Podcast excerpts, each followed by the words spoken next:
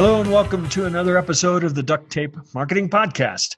This is John Jantsch, and my guests today, guests as in plural, are Ian Cantle and Dan Gershenson. They are both marketing consultants and part of the Duct Tape Marketing Consultant Network. And they, with a couple other consultants in the network, have written a book we're going to talk about today called Content Marketing for Local Search. Create content that Google loves and prospects devour. So, Dan and Ian, thanks for joining us. Thanks for Thanks having for us. having us. So, Dan, let's uh, start off talking about the end of the Bears game last night. Oh boy.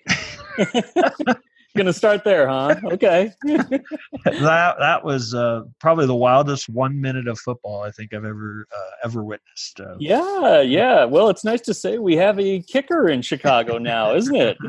So, depending upon when people are listening to this, I was referencing uh, the uh, the Bears and uh, the Broncos played on uh, uh, September fifteenth, uh, but. Uh, Dan being from Chicago, I knew I had to throw that in there. All right, let's talk about this book, shall we? yes. So, first off, I, I just I'll give you a chance to talk about the the process itself. You wrote this book with um, you two, and then you had three other uh, co-authors on this. And just as somebody who's written a book, a uh, number of books myself, um, I just wonder: is that kind of a chaotic process trying to wrangle a, a sort of similar thread with five contributors? Um, yeah, it, it is. It's um, definitely five people um, is a little bit challenging versus just one or two at most. Um, so it's a different experience, but um, you know we have to give a lot of credit to uh, Ken Tucker who really spearheaded this whole thing and um, kind of got things assigned as far as you know what who would tackle what, and um, it was very collaborative and we got it done. We got it done. Yeah, so I, suppose, a taskmaster is Yeah, really yeah. in order here. Yeah, isn't it? Ken was the guy. Ken was the guy to start us off, and uh, everybody kind of pitched in, and we, we kept the focus. So it was good. So, so ostensibly, this book is about content marketing because that's what it says in the title. But then we quickly get to terms like search and Google, um, also in the title. So, are we suggesting that those two things are intrinsically linked together? Yeah, I would say they are. The you know the the small business and the local businesses that most of us work with that we're writing the book find that if you know one of your main channels of driving uh, new prospects and customers is really through um, search engines like Google, uh, being the biggest one, and so having content that resonates with what people are searching for can really bring in more customers and and as a business owner that's what it's really all about So, you know, I've been doing this a long time. Um, really, in fact, I tell people all the time I started doing this before we had the internet. So, you know, all this search stuff and content stuff, you know, is for a lot of people is is still relatively new, even though it's you know people have have conceded that it's not going anywhere. It's it's here to stay. But there was a time when we would write for Google. I mean, we would put words in there that we thought would attract them, and maybe it was kind of clunky feeling even to the to the reader. But hey, we wanted to attract the search engine. Uh, obviously, in your title, you talk about prospects, you know, devouring this content. So there must be you know something to it that that clearly is focused on them. I mean, how do we how do we kind of manage the connection between Google and prospects loving that content, or does it just not matter anymore? Has Google gotten so good at at devouring the content themselves that we need to write for the audience of you know eyeballs? I mean, I always think, uh, John, that you're always kind of wanting to write for humans first. Uh, maybe some of other folks out there have a different take, but I always write it from the standpoint of um, like you're talking to somebody one on one. Particularly if you're in any professional services, that's kind of how you're going to end up anyway. Yeah. And so if you have a little bit more of that um, human approach, I think someone once called it human to human, not business to business or business to consumer. I think that's a really good way to go. Um, and then you know you're still going to write for Google. You still are going to optimize accordingly. But I'm just a bigger fan of writing for human beings first. And um, you know how what do they think? What are the emotions they go through um, long before they buy anything of yours?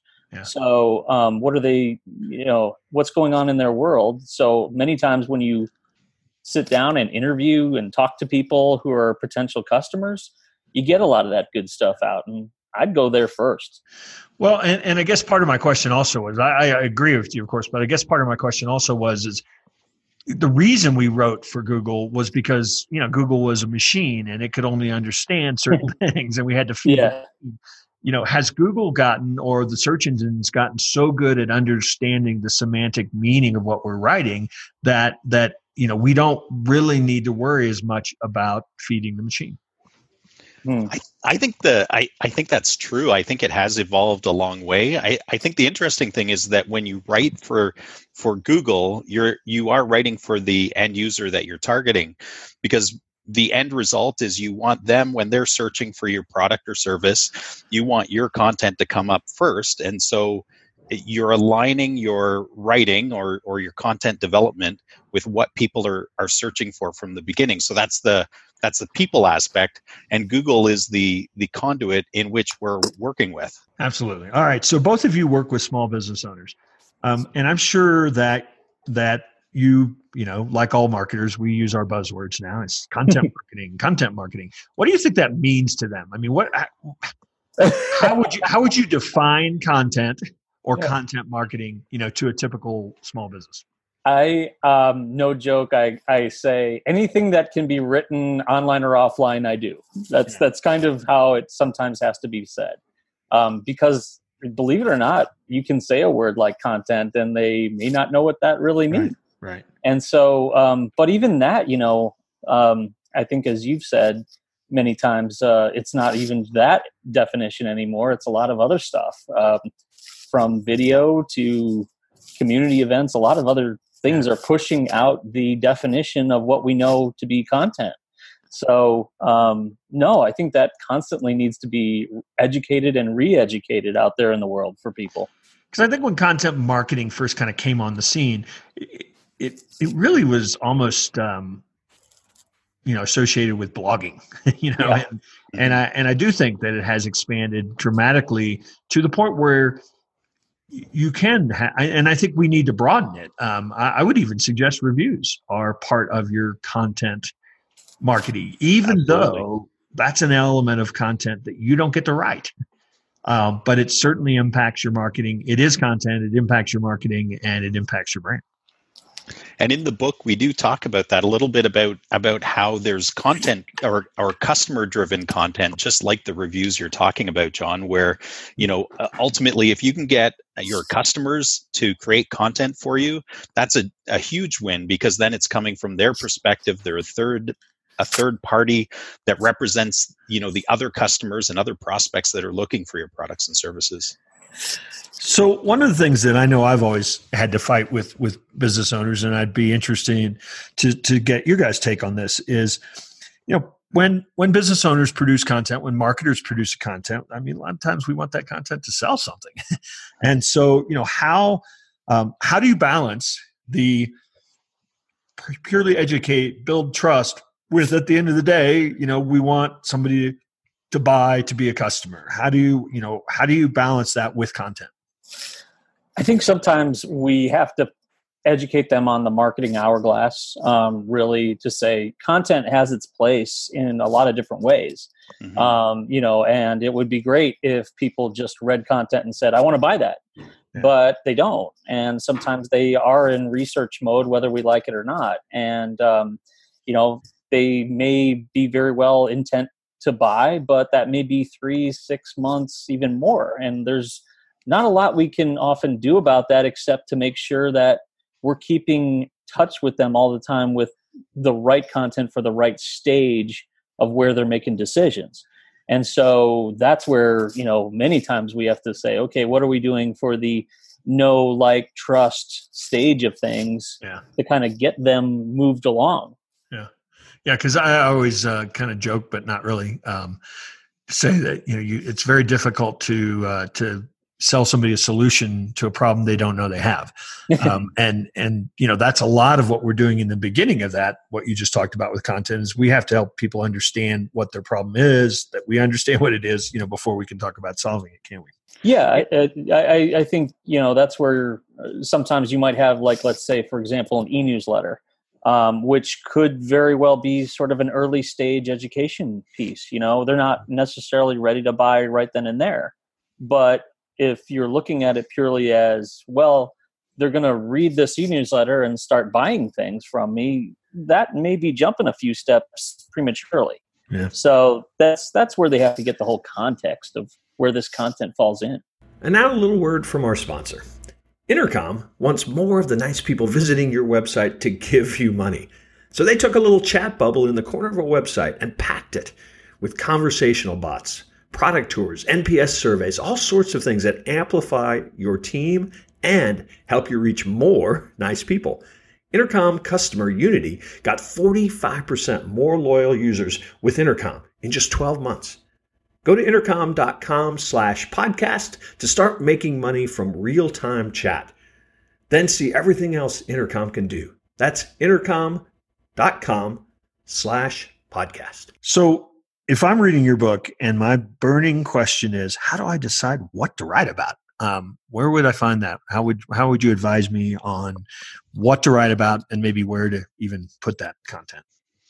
Yeah, there's some really great tips uh, in the book. A lot of it is based on who your ideal client is, and and really breaking down just what Dan was saying about the customer journey, um, and and thinking through. Part of it that really helps people think through this is um, if you actually have a, a, customer in front of you, most people can naturally figure out through body language and how people are acting and the questions they're asking um, you know where they are in their buyer's journey. It's a little more sterile when it's um, in the the digital world but when we start to work with clients and, and walk them through that process of you know really trying to understand where people are at in their journey what their their biggest problems are um, that really helps them get their mind into it and to think about real customers rather than you know an, an avatar of a customer necessarily. Yeah. um, but a, a, really easy place to start is frequently asked questions because most business owners they they know off by heart you know the the top 10 questions that prospects or customers ask them. And that's a really fantastic place to start because those questions usually represent the burning questions that customers or prospects have yeah, and they're and they're used to getting those out there in the field when they're trying to sell something too, aren't mm-hmm. they? Yeah. yeah. So so are there are there structural and technical aspects to getting the most out of your content when it's placed online?